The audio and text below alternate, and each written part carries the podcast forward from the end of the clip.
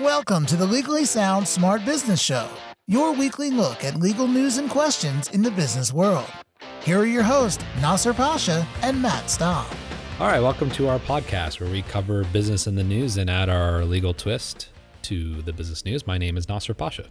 Now, Matt Staub. And so, business news, right? That's what we cover. What's the business news that we have today? Well, it could be business or it could be legal. Preferably, if it's a Venn diagram, it's something in the middle. That's where we come in. Yeah, that's what we try to cover at least. This would qualify as business news, even though we don't do, Drugs? yeah, drug or criminal, too much criminal law. At least I don't. I don't know about you. I don't do too much of it. Let's just put it that way. Just, Okay. just, the, just the right amount of criminal law that Okay. Fair enough. So this is a pretty interesting case. I mean, I think the actual indictment was what two years ago, 2014, I believe, Yeah. brought against FedEx. yeah, 2014 grand jury indictment. Essentially, they they're accused of a few things: conspiracy to distribute controlled substances, distribution of controlled stu- substances, compir- conspiracy to distribute misbranded drugs, and misbranding drugs, and things of that nature. So basically what was happening I, I believe it dealt with pharmaceuticals as the primary primary area here but essentially there was fedex was being the, the courier between people shipping these illegal drugs and the people on the receiving end. And i think it's really the case is going to come down to at least when i was reading this i mean this is but when we're recording this i guess the, the trial has just started so i guess we might know more once this comes out, as we often say. But what what's their what was FedEx's knowledge of what it was transporting between illegal point A to illegal point B? Yeah.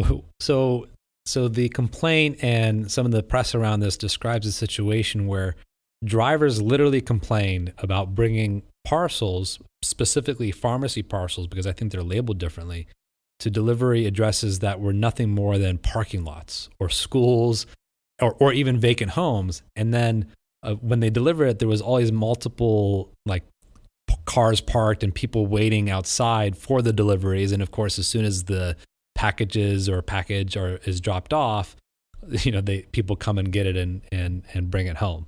Right, and that's that's definitely one of the big points here. Obviously, is the the drivers of these trucks, and they are employees. If you recall, we've talked about that before. Yep. It, it was FedEx, right? That had that, that issue. They both had that issue. Yeah, I think, but I was thinking it was spe- specifically FedEx. I think so. At least in California.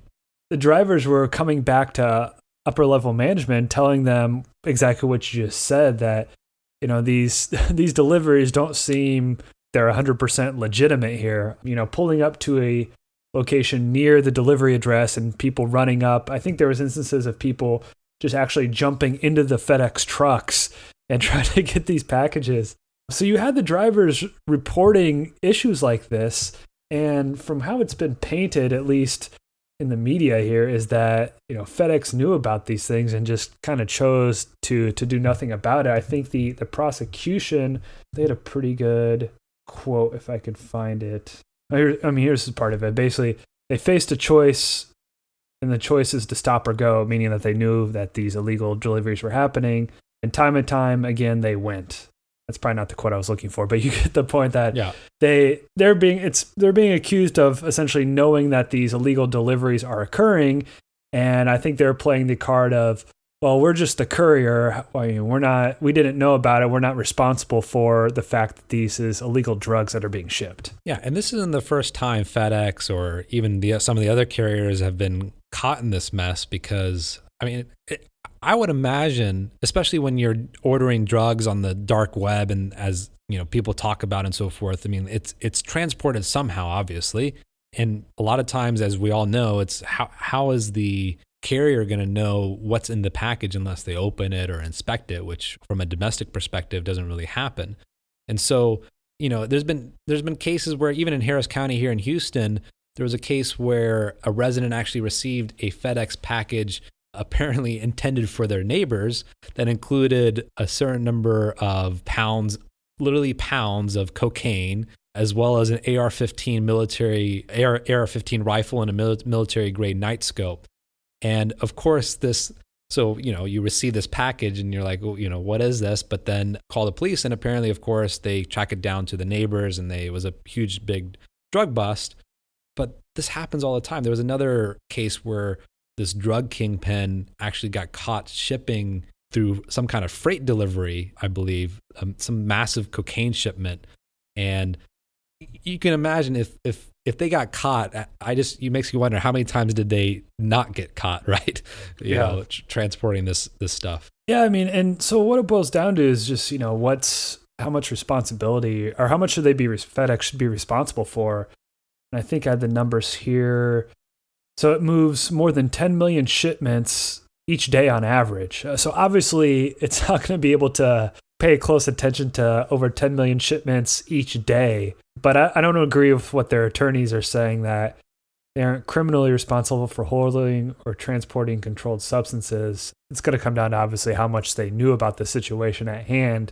I mean, a few of your drivers, multiple drivers coming back telling you about these things that were happening, something you should probably look into a little bit, you know, just based on the facts of I think one one person even described it as a uh, Walking Dead scenario of like that's what it was like. If they'd pull up and people would just run out of everywhere because they knew that's where these deliveries. You know, wow. the, the, truck pulls up and that's the deliveries were what they were. Wow, that yeah, I, I can imagine.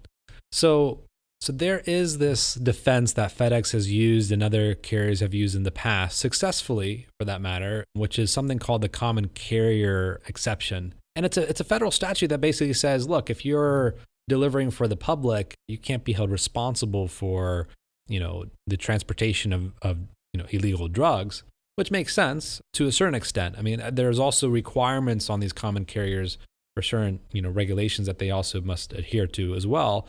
And so really the federal government under this standard has to show that FedEx acted, you know, with knowledge of a specific intent and that's what would be required for a conviction.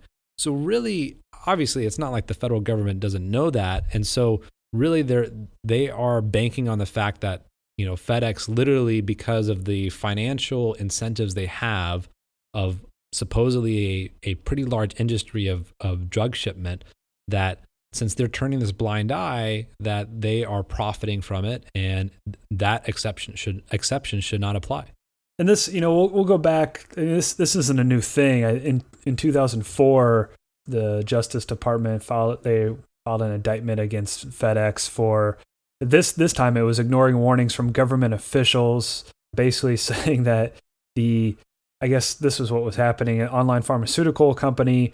All you had to go do is go online and fill out a questionnaire, and they would ship you these pharmaceuticals. Which obviously there's a big problem there, but in this case, it was actual warnings from government officials telling them this, and FedEx, I guess, just thought that you know they could possibly get uh, they could get by with no liability, uh, presumably under this common carrier exception. I mean, I think I mean, it seems like their their stance is pretty clear. Of well, you know, we we didn't know about anything. How could we? It's just too difficult to tell. I mean, we're just trying to. Our job is to be the courier, and that's what we're doing. Yeah, absolutely.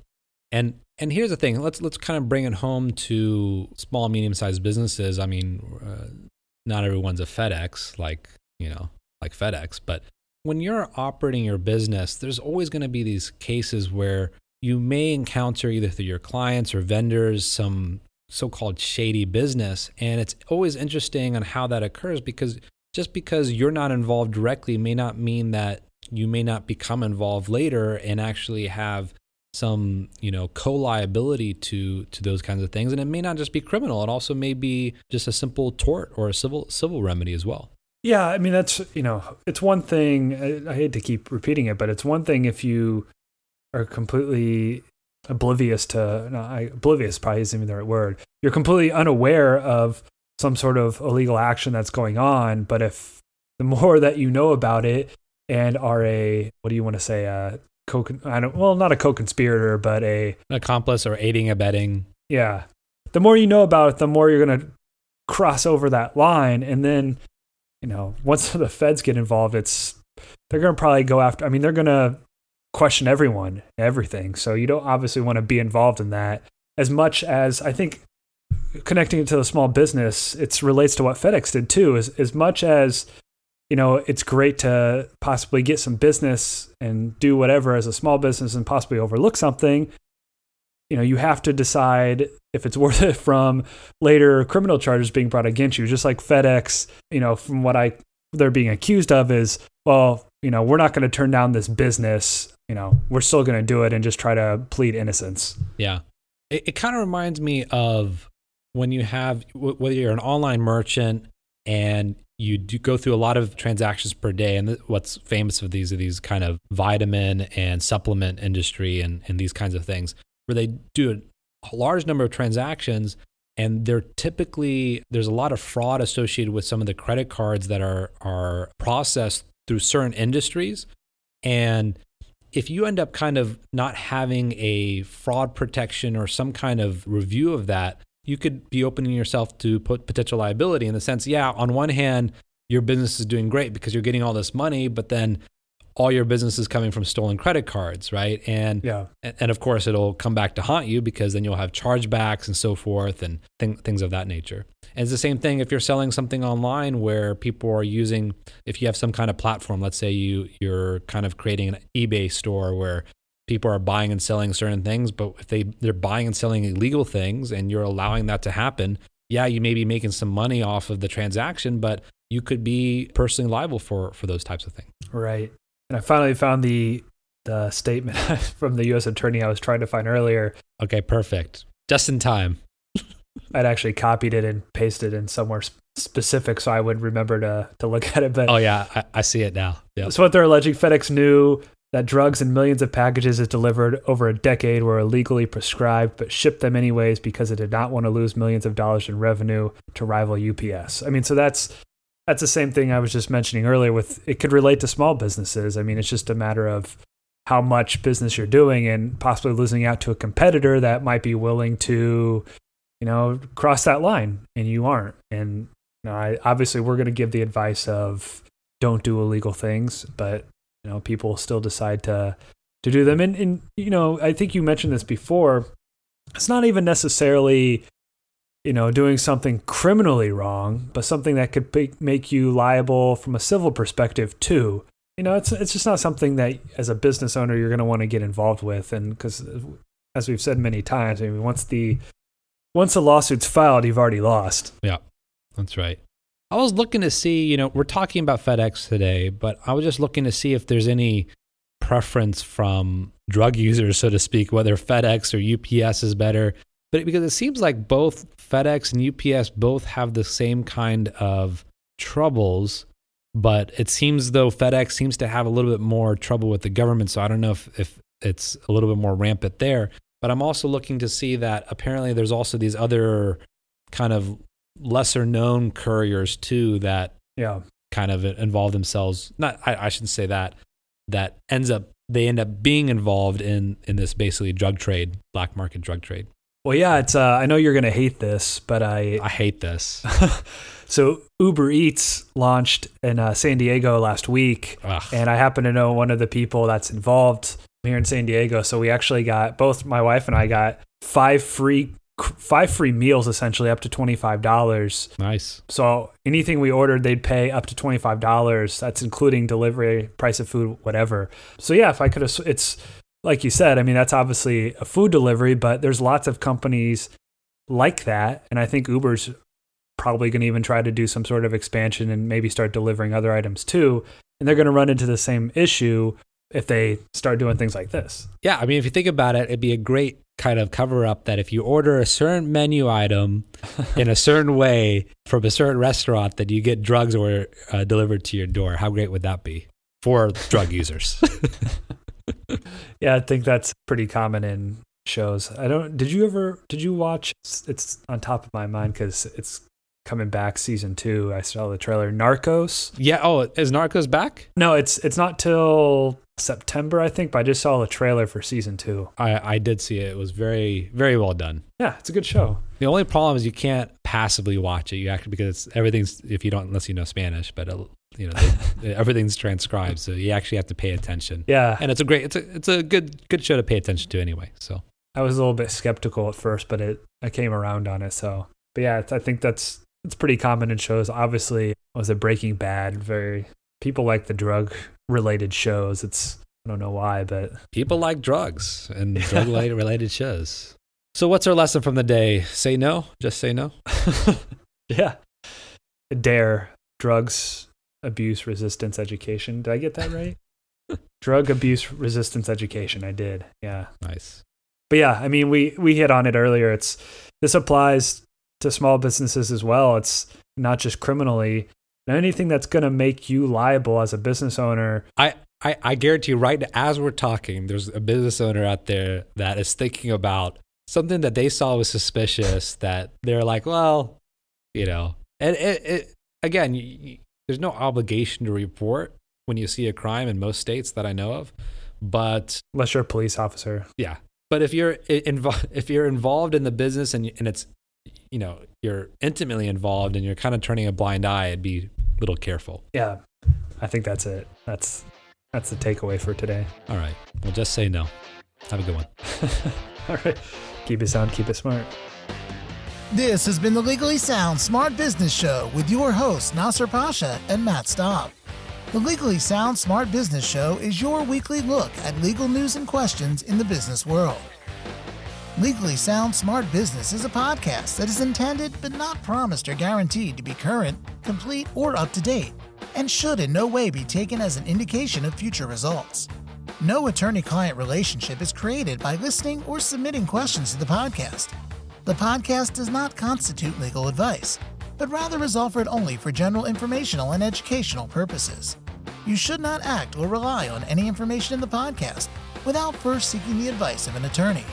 The opinions expressed in the podcast reflect the views of those individuals and do not necessarily represent the views of any other individual or business.